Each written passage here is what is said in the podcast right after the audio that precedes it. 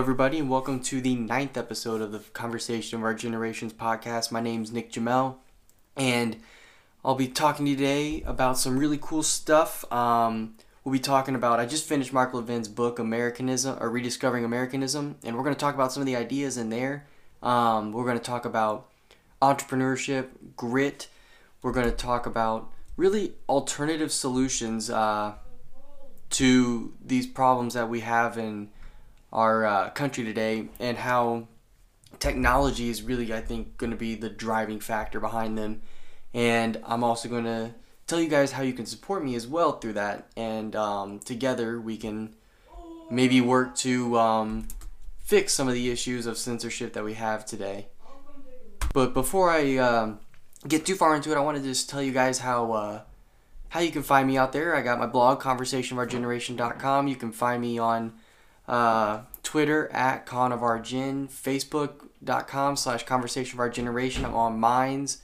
Um, it's Conversation of Our Generation with underscores in between, and on Steemit at Jamel.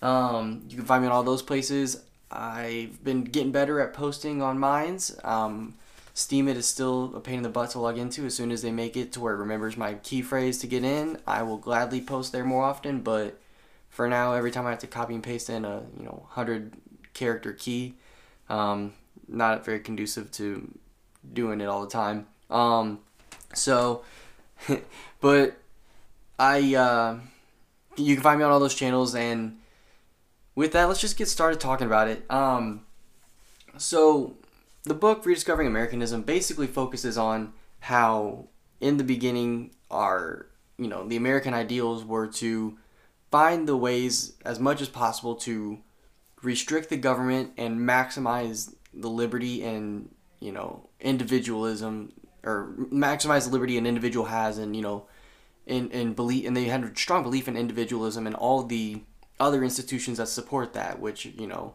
are limited government, um, you know, free markets, and, and really basically understanding that a government is meant to preserve the individual, right? To allow for the individual to succeed or fail on their own, and they are simply there to ensure that there's no barriers, um, artificial barriers, there's no, you know, uh, threats to your liberty coming from the powerful, there's no um, threats to your safety, and if you are injured in any way, then, you know, the government's there to facilitate your uh, recourse without basically vengeance. And and that's what it was about. And really, pretty much immediately, there were threats to this idea because, um, because really it's something that threatens power structures across the world. That's why every tyrannical government has to call itself a democratic republic, or republic, or something like the U S S R, uh, the Democratic uh, People's Republic of Korea, right? The Congo right now, I think it has democratic somewhere in there. Like, those aren't, you know, it's always the democratic, the people something or other, to hide these despotic regimes, what they're really doing, you know. And I think that the fact that you have to incorporate that into, you know, into your nomenclature to be such a despot, uh, or to be just, you know, to be able to sustain that kind of thing, because you kind of w- work under the guise of that, that you are for the people. I think that shows the power of what the constitutional republic, the democratic republic that we have, uh, it shows how threatening that is to power, that the powerful have to incorporate that. Um, and these ideas, though, were not really new. They were just expressed in, you know, in America in a brand new way that no country had ever seen before. And that's because main, the main reason is because we have a written constitution. We have a bunch of unwritten parts of our constitution as well. There's norms and beliefs and values and philosophies that the American ascribes to. I mean, like, the American dream isn't written into our constitution anywhere, but we all know that there is this sense of the American dream where you can make whatever you want out of yourself. But that's because of the uh, written individual rights. You know, that's kind of the, you know, there's a bit of a mythology that comes out of your nation that is part of the Constitution. That's part of the values and the ideas that everyone adheres to and understands as part of the nation. So It is part of the Constitution, um, but that written Constitution that restricts the government and puts limits on it in very specific ways that says these are the limits of the government, bar none, that was really never done in that way before. And since then, it's been copied a lot. The written Constitution has, um, when setting up countries ever since then. But like Britain, for instance, they have a lot of traditions and a lot of things that over the last, you know, thousand plus years have um, influenced their government and have become part of the Constitution of their country. But they don't really have, you know, the Constitution of the United Kingdom or of England or any, you know, they don't have that the way we do. We, they don't have a document sitting in under, you know, in a museum in their capital that says this is our Constitution. And I think that that's such a powerful thing that it's, it's so obvious that it's for the individual and for the preservation of liberty because it is outlined and given to us and shown to us and we know what it says. I mean, you know, there, it's all over the place. We understand exactly what our country was set up and found to do, what it was founded to do, and that was to find how to promote free markets and within its borders and outside of its borders with other countries as well, and reduce the size and scope of government so that you can maximize the ability of the individual. And the only time that you have government interference is when you need to ensure that the maximum is to ensure the maximum amount of liberty, basically, so that my liberty doesn't infringe upon your ability, you know, your liberty, right? The liberties that I take don't infringe upon yours, you know? So that's what the government's there to regulate. That's it. And, and I think that that's a key thing. Um, like one instance of what Mark Levin talks about in the book is the, uh, the Commerce Clause that, you know, they can regulate interstate commerce was not meant to be that they can, basically anything that's shipped through the mail, they can regulate, tax, et cetera. That's not what it was. In fact, it was because under the Articles of the Confederation and before that even, you know, when the states were still, you know, colonies, um, they were tariffing each other heavily on their goods. And so actually, you know, the Commerce Clause was, you know, done in order to reduce uh, the amount of tariffs and, you know, facilitate freer trade among the states and outside of the states as well, right? They, that's why only Congress was allowed to pass them, because they really wanted, because they knew at the time, because the states were so adversary or, you know, adversarial, that you weren't going to get all thirteen of the original states to agree on a tariff, you know, amongst themselves, because, well, they knew that, you know, tariffing, you know, that, that would just cause them to everything, you know, basically higher taxes for everybody then, instead of taxing each other.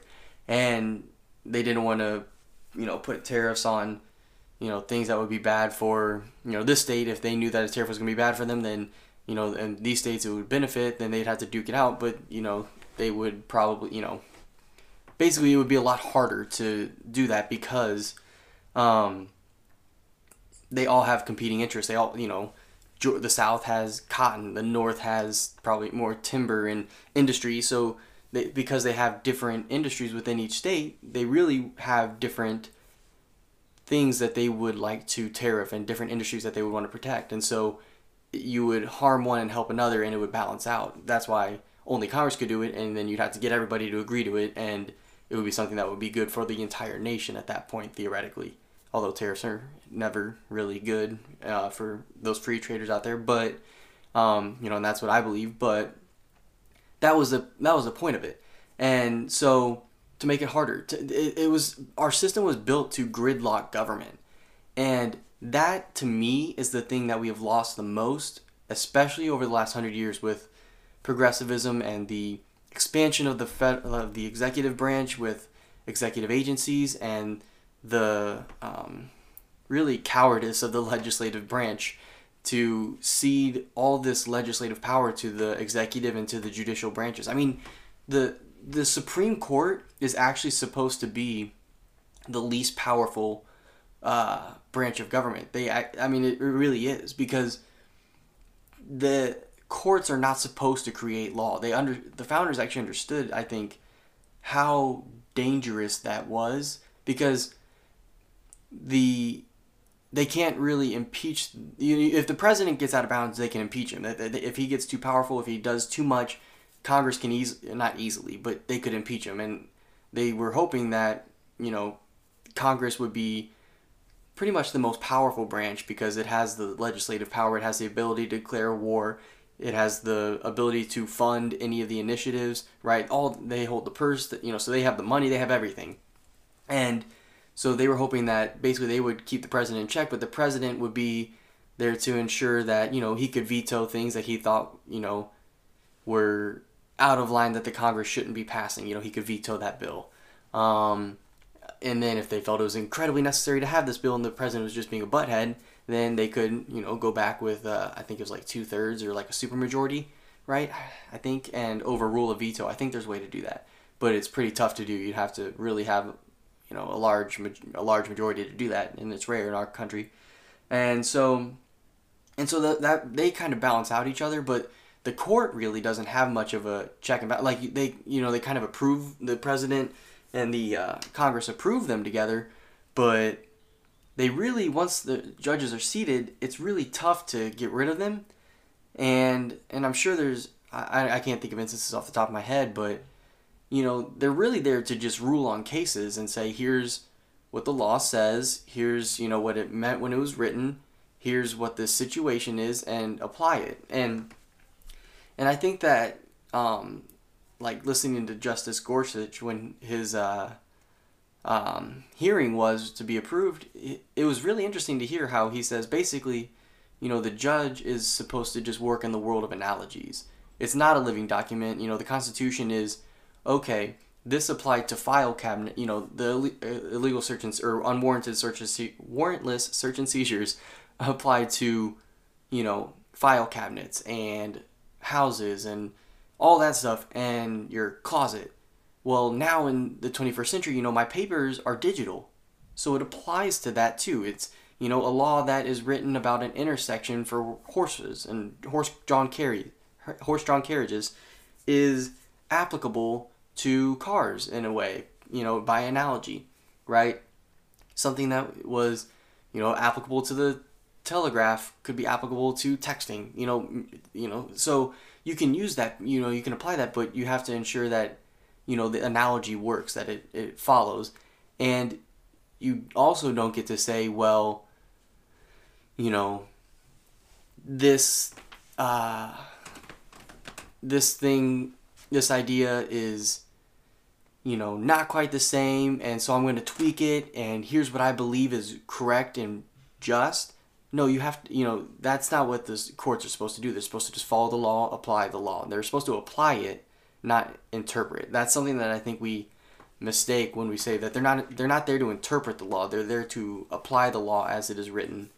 And I think that's one of the things the executive branch and the judicial branch interpreting laws, and, you know, what even like since Woodrow Wilson is, you know, and, you know, the early progressives started calling it the, you know, a living document, because it was really just uh, a tool to be used to create the perfect society. The Constitution is supposed to be changing with whatever really the fad is, is what they thought. And I think that that's uh, really tough to uh, defend when there's such a beauty in the way that our system works to check power. Because what happens is, is when we start messing with this system, you turn basically and you devolve our system of government that was a balance between oligarchic and democratic democratic rule into, which is good, right? It was really, you know, an aristocracy was elected to basically be the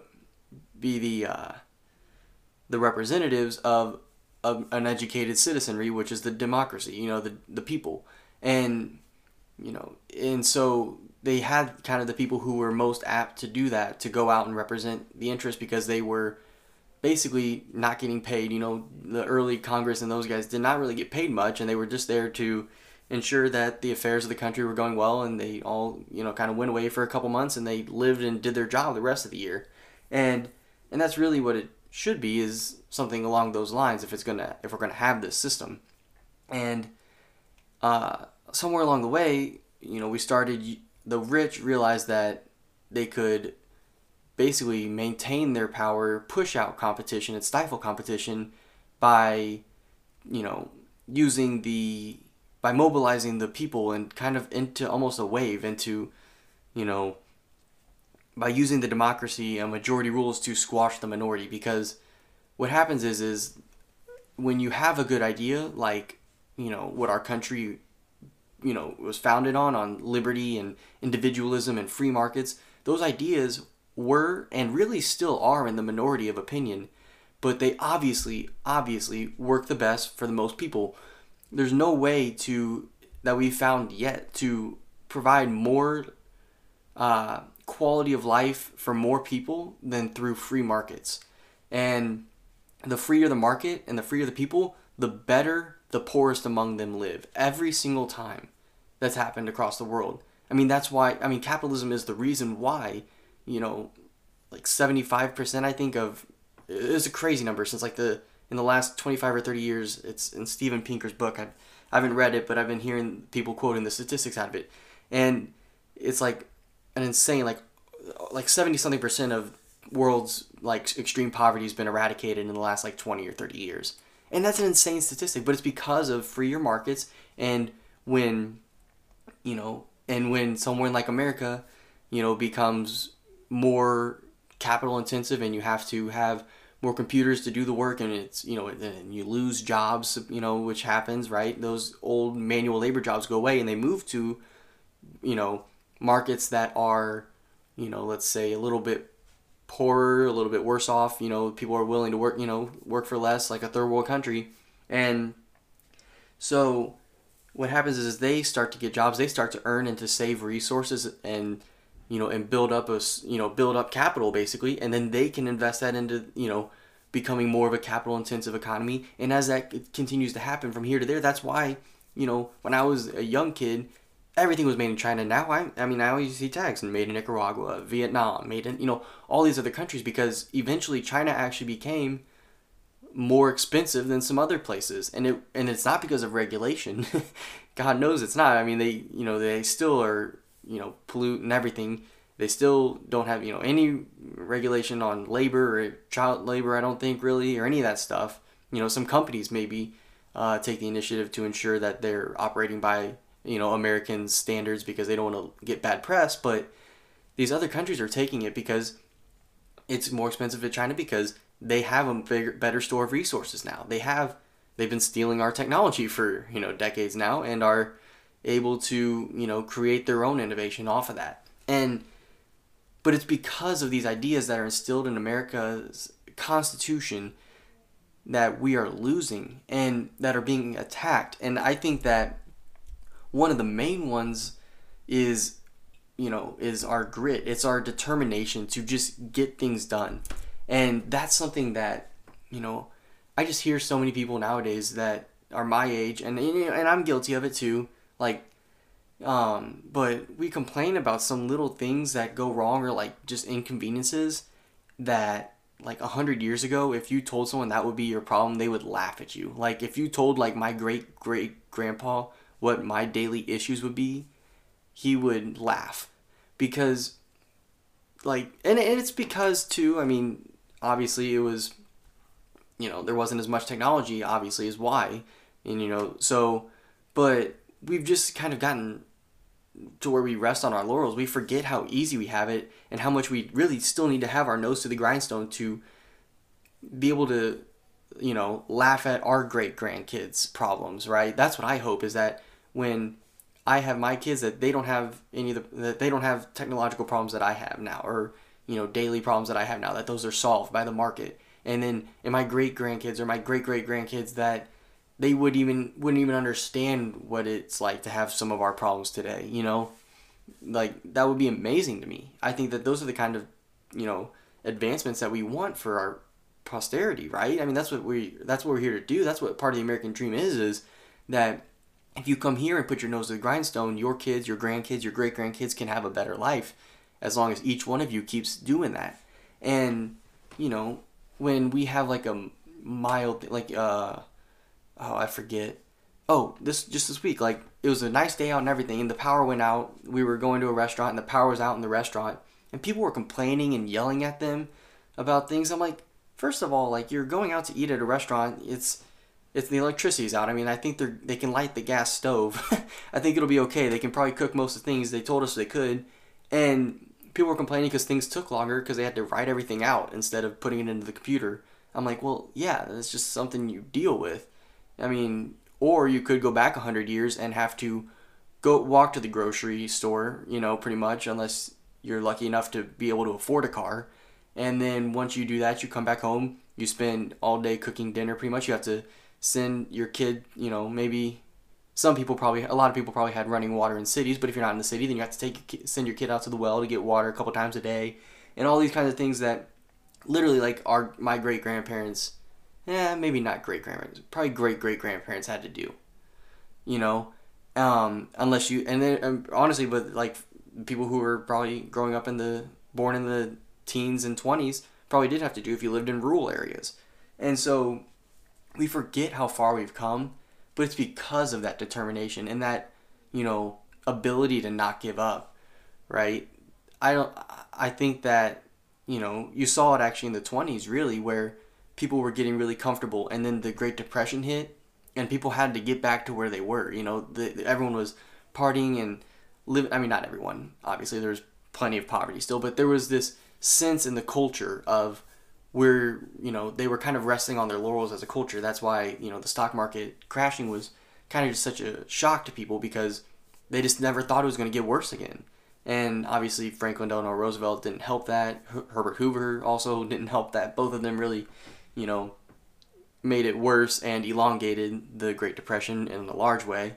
Um, but that that kind of brought people back. And then that generation that went through that, and the people who kind of grew up in that, went on to create, you know, the prosperity of the late forties and fifties, you know, and, and, and into the sixties with J F K. And, you know, all of that, that was a time, I mean, there was recessions, there was, you know, but that that grit paid off in that time. And then you had the seventies crash. And then, you know, and it was bad for all the seventies, really, were bad economically. It was tough times economically. And then you have the eighties kind of roars back through the nineties and two thousands. And now we've had such amazing innovation and such crazy success economically, and that it's almost hard for us to imagine what it would be like to go have that kind of retraction. Because even like two thousand eight was tough, and I know a lot of people had financial issues, lost their jobs, and, you know, fell on hard times, but it that that impact that we had, I mean, people were still not starving on the street. You know, people weren't starving on the streets because of it. People weren't, you know, I mean, you might lose your healthcare and lapse, and it cost you, and this and that, and a lot of problems that suck. But, you know, you're not losing your, you know, you're not able to not treat your kid for, you know, polio because of it, or something like that, like that literally fifty-five years ago we had to deal with. So I think we need to put things in perspective and remember what we've, what kind of grit, determination that we've had. And then that, I think if you pair that with a little bit of creativity, that's where you get into entrepreneurship. And entrepreneurship is something that is completely just completely essential to the American idea of, you know, you come here from anywhere, or you're born here at any class, and you can make anything of yourself with determination, like I said, but with, you need to be creative. You have to identify a need in the market. You have to identify, you know, value that you can offer people, and know that, and be able to understand what you offer, and be able to explain that to people. And you can do really anything as long as it's something that people will pay for, right? And I think that that's something, too, that we've lost, because people aren't, I don't know, it's so easy now to be an entrepreneur. It's so easy now to, you know, I I mean, my website, my web hosting cost me like a hundred bucks, maybe two hundred bucks a year, I think, with WordPress. I could set this up for free even, too, and start doing it. But I wanted it to, you know, just be my brand on there. But so, and then I've, you know, I have an old microphone, and I plug it into the computer, and I talk for an hour a week or so. I mean, and so far, I haven't earned any money, but I love what I'm doing. I'm passionate about it, and I hope that in the long run, as I keep adding value and building the audience that, you know, eventually I can find ways to make some money off of this and, you know, work that into something even bigger and better and provide more value and keep growing it into more and more and more. That's what I want to do. But that mindset's not something that so many people have. We so many people have this idea of, you know, I need to do, go to school, get my college degree, get a good job, kind of work my way up in it, you know, and do better, and or, you know, maybe have a pretty good, at least have a pretty good gig, maybe earn a little bit more money in the next five years and be able to buy a house and retire pretty comfortably, get the four oh one k with the match, and I'll be able to draw off my Social Security. Like, that's not fulfilling. That's not invigorating. You know, that's not what America is, you know, here to do. And it's good if if if you if your skill set allows you, if that's the highest you can attain with your skill set, that's that's good. I mean, like, do that. But if your skill set offers you the ability to create and and find a value that you can offer that, you know, is new and innovative, then I think that's something that we ought to be doing, because we have the m- most freedom still. I mean, we, we're very heavy, heavily regulated now, but we still have the most freedom to make of ourselves and of a business whatever we want anywhere in the world. And I think that's a beautiful thing that we should be taking advantage of. I mean, it's so easy to start something on the internet, to, you know, to just find a, I mean, there's people out there making money just promoting clubs and stuff. If you know enough people to, you know, and are good enough on social media and, you know, all that, you can do that for, you know, a thousand bucks a week, you know, probably. You get, you just take a bit, you know, just charge a cover at the door, you get half of it or whatever, and you get, you know, all these people in there, boom, you know, that's awesome. You can you can find such clever little ways to make money, and and it's be, and it's because there's so much wealth to be had right now. I mean, it's insane how much we have.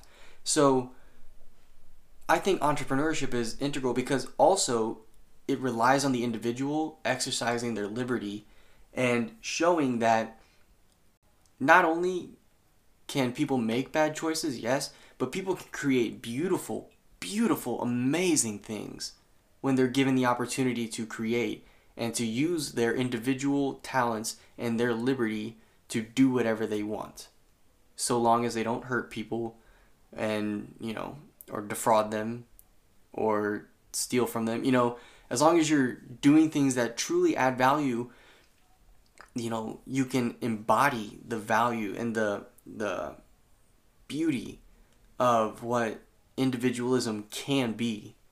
And that, I think, is what entrepreneurship offers more than anything. That is just so key to what America is supposed to be.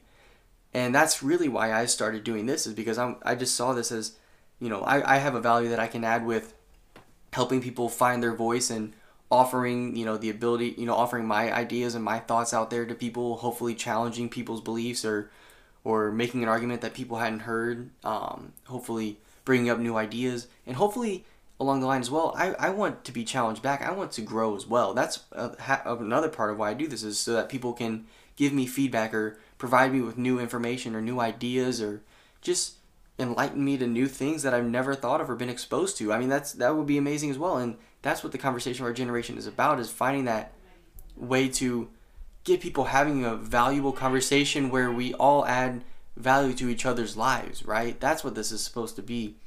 So definitely, if you feel like you have something of value to offer, um, this is my little break in the thing here where I'm going to just pitch to you. Text me, or not text me, uh, email me uh, at Nick or nicholasjamel at gmail dot com, or find me on my blog or somewhere to write a story, write a blog, and get your idea out there, because I want to see people taking that initiative and being creative and and tapping into that part of them, that individual uh, perspective, you know, on and your life experience or your ideas and those things that, you know, maybe only you know about or only you can, you know, can see, only you've experienced, and tap into that and put that out there so that people can really see uh, another perspective and another idea, or even an old idea in a new way. And I think all those things are amazing values that you can add and offer people. And that's what I hope this can be for everybody. And and that's why I think entrepreneurship is just so cool. I think it's really the embodiment of the American dream, that you can come here, make whatever of yourself, and pass that down. You know, you can keep your, your, you know, you can move up to the next. You you can come here as an immigrant, you know, and poor, dirt poor, and then work your way into the middle class and be able to give your kids that better chance. And your kid can go on to be, you know, a doctor because you can afford med school for him and scrap by and get it barely, or take on the student loans to, you know, and you can afford to do help pay that and cover that. And, and then your kid can go on and he's, he or she's able to be successful even more so than you. But it's because of that entrepreneurial spirit that, you know, I mean, there's so many people, you know, I've heard stories of like, you know, the Chinese restaurants, when people come here from China and they start a Chinese restaurant and they basically like, you know, sleep in the back half the time, or they're, you know, they're there, they work there every day and they bust their butt. And because they can provide, you know, that kind of authentic food, that restaurant, you know, they know how to manage the business and do that. And then, you know, their kids are able to go on. We have a, you know, our lady who, my mom's uh, lady that like does her uh, alterations. She's like from Vietnam. She was raised by nuns as like an orphan in Vietnam. She came here and her kids were able to attend one of the nicer, more expensive Catholic schools in the city, um, and went on to do, I mean, great like things and be, you know, really just your normal American person. But like she, I mean, lived through the Vietnam War, escaped Vietnam. And, and so like just the radically different experience she was able to give her children by coming to America and becoming an entrepreneur and having that determination, that that is the ideal that we're trying to offer people. And our government is getting in the way of that as it expands and grows and makes it harder. And, you know, like it, it's even made, you know, it's made it so hard to immigrate here that people come here illegally now. I mean, like that was never a problem until we made it hard to immigrate here. And then once they're here legally, illegally, they're not able to assimilate into the culture and to take part in that. So they kind of feel left, or they kind of become left out in a way. And then you have um, just a trickle-down effect of people who aren't able to assimilate generation after generation. And that's, to me, that's wrong. You're supposed to be able, it's supposed to be easy to come here, to become a citizen, and to make whatever you want of yourself. That's what it's supposed to be. And we're getting in the way of that. And that is why I think this, this Rediscovering Americanism, if you haven't listened to the book, it's really interesting. It's a fantastic read, and I definitely recommend uh, people go check it out and listen to it. Um, and I now I really want to talk about the uh, solutions to a couple problems that I see that are immediate that we can take in the um, in our personal lives, just simple things that we can do. And I and I want to talk about those. So because I, I want to talk about the solutions, because I don't think we are going to find uh, solutions to our problems in government. I think we've kind of learned that over the last hundred years that really all the solutions we've been given have been provided by the free market, by individuals, by entrepreneurs, by just sheer determination to overcome these obstacles. And I think that some of the pressing problems right now that we have is uh, a huge centralization of power with the government and with large corporations that really utilize the government to stifle competition. Um, and and we also have an issue right now where, you know, the thing that's supposed to be the freest thing on the planet, the internet, is becoming hard to navigate for a lot of people who have, you know, a voice that disagrees with most of the gatekeepers within the internet for the major platforms.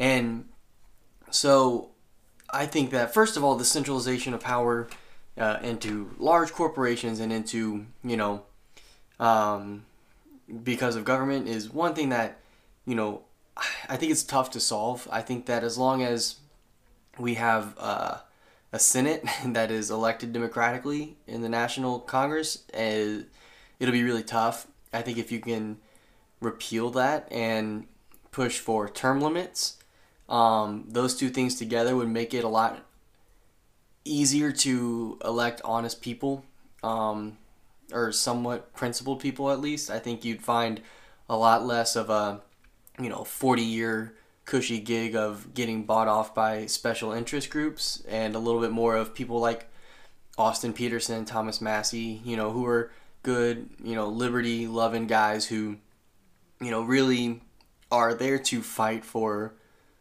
liberty and the rights of individuals, um, and the ability of, you know, for individuals to experience, you know, what it is that makes us American. And I think they want to offer that. I think there's very few people who do, because right now our system is set up in the wrong way. And as far as like large centralization of companies, I don't mind that as long as it happens um, naturally, right? Like, for instance, uh, Amazon, the reason why they're so big, or why Walmart was so big, was because they invested heavily into the infrastructure that allowed them to be, you know, such a low cro- low cost producer. They they have the best deal on the market. They provide the most value for the lowest price on the market. And so that's a good thing for us that they're that big, because if you split them up into smaller companies, you would actually see a price increase despite the fact that there is more competition, I would think, because it wouldn't be, you wouldn't be able to beat Amazon's price if you split it into fourths, right? So, or if you even, you know, uh, who was it? Who uh, they did it, it was uh, Rockefeller's company. They split into two, and they're like, one's Exxon Mobil, and I forget the other one right now. I can't think of the other one, but it's basically the other, another major gas company. Like, you, you it's like they split his empire into like the two biggest American oil companies. And so, you know, it's like when you split up something that's kind of considered a monopoly, you know, you may not get the result that you want. Um... It didn't really, it just didn't help, because they just went out and bought other oil fields and, you know, did what they were going to do in other places. And so that to me is, you know, not an issue in and of itself, but you have to watch out for things like right now, you know, recently there was hotels that pass, when they pass extra regulations, all that does is hurt people like Airbnb or people who are trying to make a bed and breakfast and make a little bit of a niche for themselves in the world. Or when car companies allow for new miles per gallon regulation, like if they can't, you know, adjust their cars to meet it, then they can pay the fine and afford to do that. But a new car company that has an innovative idea can't, you know. And so overregulation is often, often favors large, not often, almost always favors large companies, because they're the ones who have the financial capital to comply, and really in the long run, in the long run for them, they see better economic profits. They and and they actually see economic profits, because if competition came in, they would no longer see the kind of profits that they would, which is basically like returns that are above, you know, the uh, where you could what you could invest in like a money market fund and see returns on. You know, they can create profit margins that are above that, or profits that are above, exceed that return. So, and that's something that's really rare in, you know, mature industries like the car industry, but they're able to kind of make that happen because they don't have the kind of competition that a free market should have. And therefore that means that we don't get the best products and services, because as consumers, for our dollar, because they are able to regulate and or allow for regulations to come in that make their service worse but maintain their profits and lower competition. And that's wrong. Uh, that's, you know, a betrayal of the free market and free market principles. And government allows that to happen. In fact, government facilitates that process. And that's the issue as well, is that both these things are, government's so big that we almost have like a, uh, almost like a, like what they kind of call like neo-fascism, where instead of it being the government organizing companies and, you know, making companies part of the public sector, it's companies kind of, you know, seeing that government's gotten so big that they can utilize it to squash competition. And, you know, so, but, you know, a company like Amazon is just kicking butt. They're just providing amazing value. You know, companies like, you know, your gas company and those guys, they kind of, it sucks sometimes paying your gas or your electric bill, but at the same time, it is a product that generally creates a natural, or or even like cable services, they create natural monopolies because they have so much upfront capital investment to do any of those things that it's tough for them to expand, and it's tough for competition to occur because there's so little, really it's such a cheap service for how much infrastructure has to go in to begin with. Um, so if you think about how much, you know, you pay for your natural gas, it's really not bad. Honest, I mean, it's, it sucks to pay the gas bill each month, but for the fact that someone had to go in beforehand and lay pipes throughout, you know, however many, however much of the city, and build this plant and get all this stuff extracted out of the ground, and you're paying, you know, twenty bucks a month for that, thirty, forty, fifty bucks a month for that, you know, depending on the size of your house, how much you use. You know, I mean, that's really not an absurd thing for such a, you know, nice commodity to have in your house. And so those kinds of things, you have to have that balance. But I think the real thing that we have an issue with right now that is really puzzling conservatives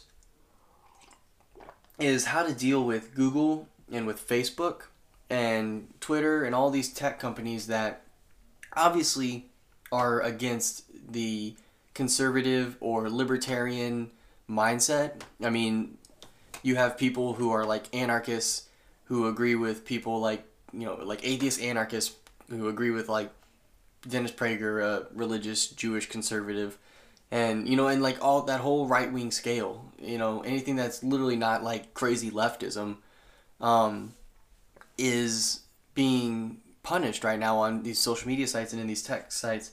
And and I think that that's uh, an issue that needs to be addressed, but it needs to be addressed not through the court of law. It needs to be addressed by free market principles. And what I mean by that is we need creative people out there, you know, building things like Minds and like Steemit and improving upon them and making them better so that they can really compete and can be a real platform for these guys to move. And then these guys, you know, the people who are voices like the Ben Shapiro, Steven Crowder, uh, you know, I mean, I'm sure Vin would love to get onto another one of these, you know, Jaxx, Spearco, uh, Jason Stable. I mean, I'm just naming, like, I mean, like just people off the top of my head um, that I listen to, but all these conservative voices, uh, I mean, just imagine if Joe Rogan, you know, went over to that side, Alex Jones got off YouTube, like, If these guys, if these like, if there was like ten to twenty conservatives and a few, all these gun channels that got off YouTube and went to these other sites, they would blow up. And then, you know, I wouldn't mind because I have a little bit of steam from what I've earned, not much. But if it blew up in, you know, like Bitcoin did, you know, then I'd be all right. but, um, but no, it would, it would be, it would improve these platforms, give them uh, purpose, and it would create value with those, with like something like Steam that has Steemit. And one that I think you can really make an easy opt-out if you, you know, that doesn't really hurt you at all is to use the Brave browser. And I got a link in my uh, show notes today. I put it as like part of the wording. And then I, if that hyperlink doesn't work, uh, go below. I put it again. I put it twice.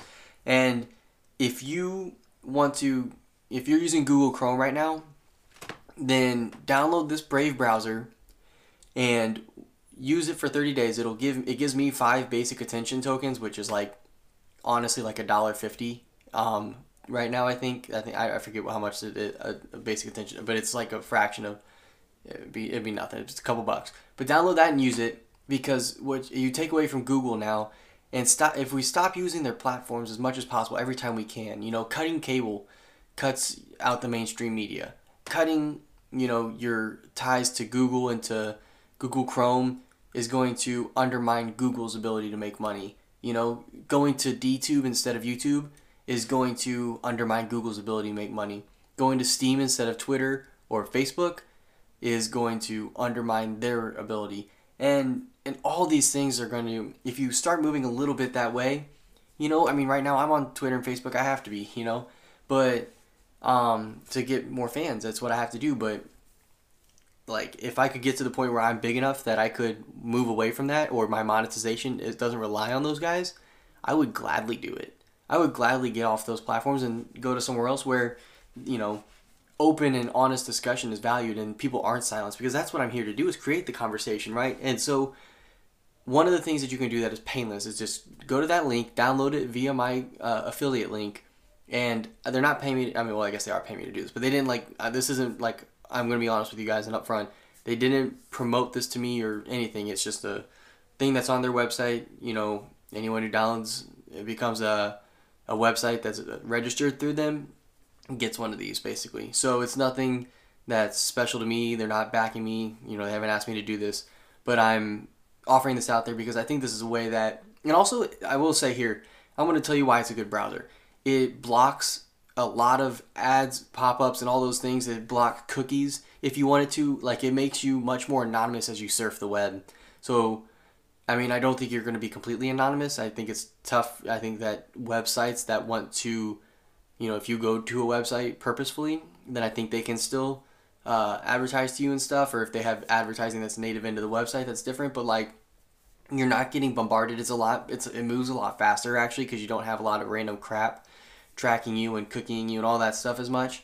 So that's nice. Um, and I think it, I mean, I just think it's a better browser. I feel better being on there and using it and searching on it than going through other uh, avenues. And I mean, like, I still have a Gmail account, man. I'm not going to lie.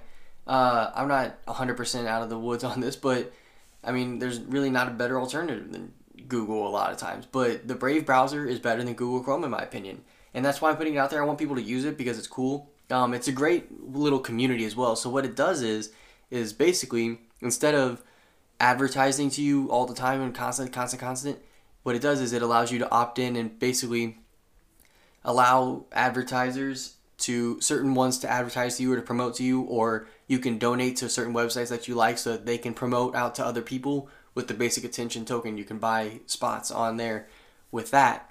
And so I see this as a way that I can use the basic attention to- token then to kind of get my website out there and promote it more and bring more people into the conversation of our generation.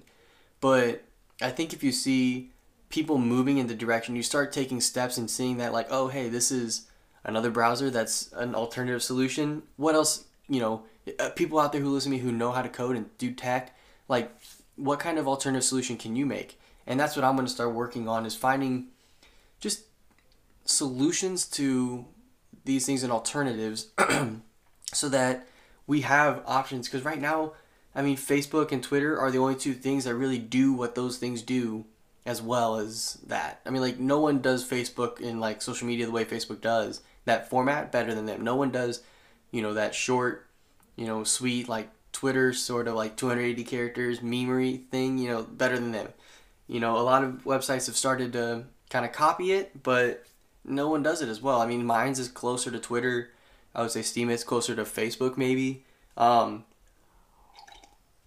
but both of them kind of allow all sorts of different formats, but they don't look as good as Facebook. It's not as usable as Facebook and Twitter, you know. So, because they're in their betas, um, they're pretty early on, and so it's not ideal, but um, it's definitely going to get better, and I think you're definitely going to see better alternatives coming out as well. I don't think that this is the end of social media. I don't think, you know, I think with all the stuff that's going on with Facebook and with Twitter, that people are going to want to have alternatives. So I think it'd be good to start seeing them pop up.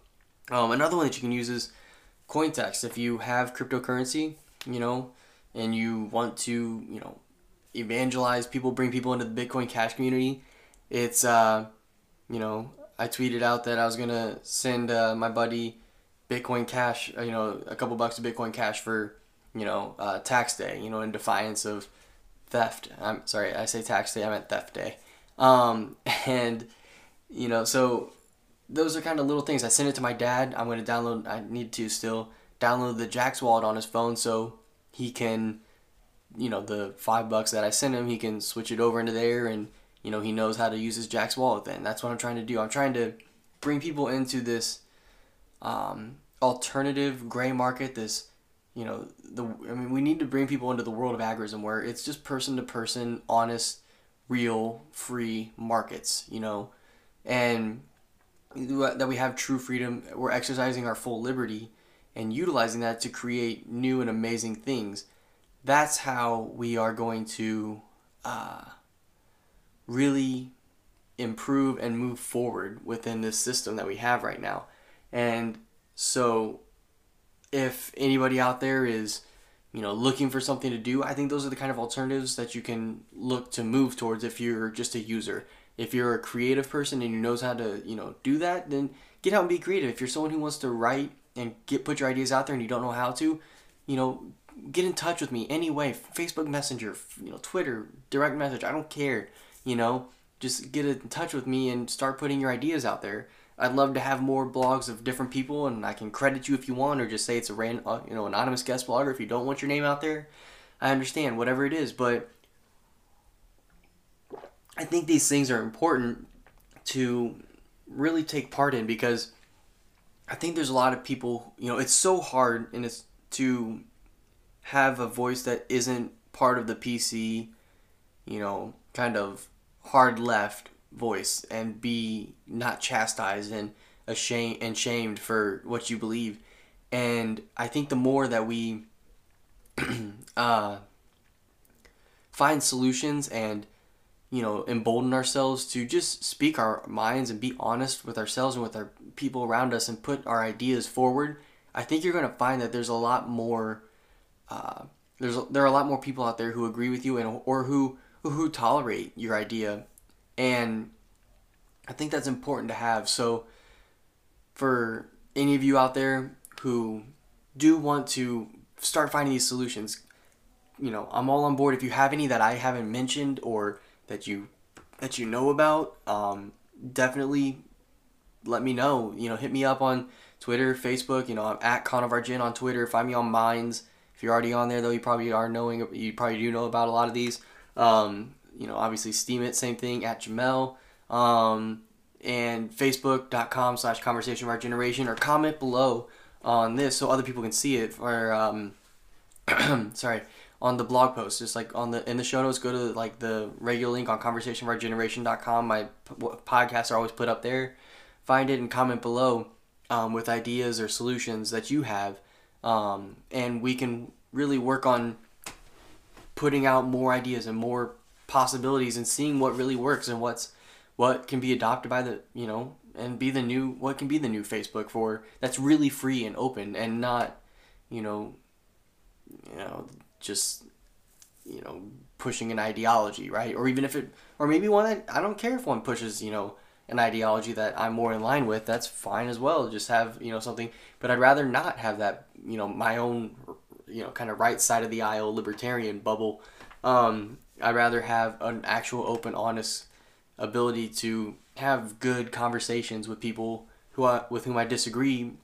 You know, I'm right now I'm trying to talk to one of my friends on Facebook Messenger that is, you know, pretty hard left, and I want him to write for the blog and put his ideas out there so that we can have actually a real range, because right now it's just me. And um, one of my other friends who's libertarian as well kind of hit me up and was like, hey, I like what you're doing, seen it, and he's like, you should get in touch with this person. I was like, you know what, that's a good idea, I didn't think about that. And so, but yeah, I mean, for anyone out there who disagrees with me, you are one hundred percent welcome. I just want to reiterate to, you know, get in here and put forth your solutions that you have. If you think the answer is more government, come tell us why. I don't, you know, I, I disagree with you, but I'd be glad to hear you out or put out your idea as well. I think everybody has to have, you know, an honest, open um, idea. But I mean, I'm not going to write, personally put forth ideas, you know, write them out and put them on my blog that I disagree with. I, I will allow other people's to be on there, but I'm not going to write them myself, right? And um, because I, I don't believe in putting my creative and imaginative and, you know, efforts towards something that I disagree with or that I can't, that I don't believe in. So, but for those of you who do, I, what I do believe in is having a free and open conversation. So, that's, uh, I think that's it for today's show. I really hope it was a good one for you guys, and I hope that you enjoyed it. I hope that if you like what I'm doing, you can support the show with just that Brave browser link. Just click there and download it if you want to help out other ways. I mean, we have a Patreon page up now. I will be doing uh, exclusive content and be writing some extra stuff for it only here soon. Um, I will be, you know, you can, if you just want to, I mean, I have my cryptocurrency wallets up and on my page, you can just do that, you know, send me a little crypto if you want to help bo- boost this a little bit and, you know, be able to, you know, maybe buy some more basic attention token and get my name out there that way, or, you know, evangelize more people into the Bitcoin Cash community, whatever it is. Um, but I want to spread this, uh, message of free and open conversation, and I want people to be having real honest dialogue that dives below, you know, that surface level, that, you know, those partisan talking points, and really try to understand what the other person's saying, what, you know, try to defend your position in a in a real, honest, and thought, you know, way that's been thought through, you know, hard, and you know, that you really focused on driving yourself into um, knowing what you believe and why you believe it, and all the way down to the point of the first principle so you can explain your ideas. And I think that that's really important, and I want to have those kinds of discussions and hopefully maybe do some more interviews here. So if you want to help facilitate that, help me out and support me, and um, as we go forward, I hope that I can continue to create amazing content for you guys and that you enjoy what I've been doing so far. If you want better stuff or different stuff, you know, comment, you know, below and let me know. If you like what I'm doing, like it, share it, and tell people to come listen, because I really want this to grow and to be more and to get more people blogging on my blog. So with all that, that I'm going to wrap it up here with the ninth episode of the Conversation of Our Generation. My name is Nick Jamel, and I'll see you next week, guys. Have a good week.